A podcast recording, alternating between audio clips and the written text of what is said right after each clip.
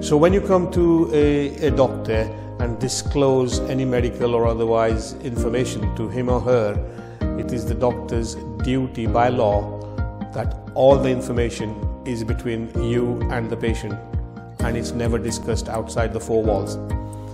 There are only very few circumstances when information may need to be disclosed if directed by the law or if it is in public interest. But again, there are serious consequences towards the doctor if any information is disclosed without patient consent.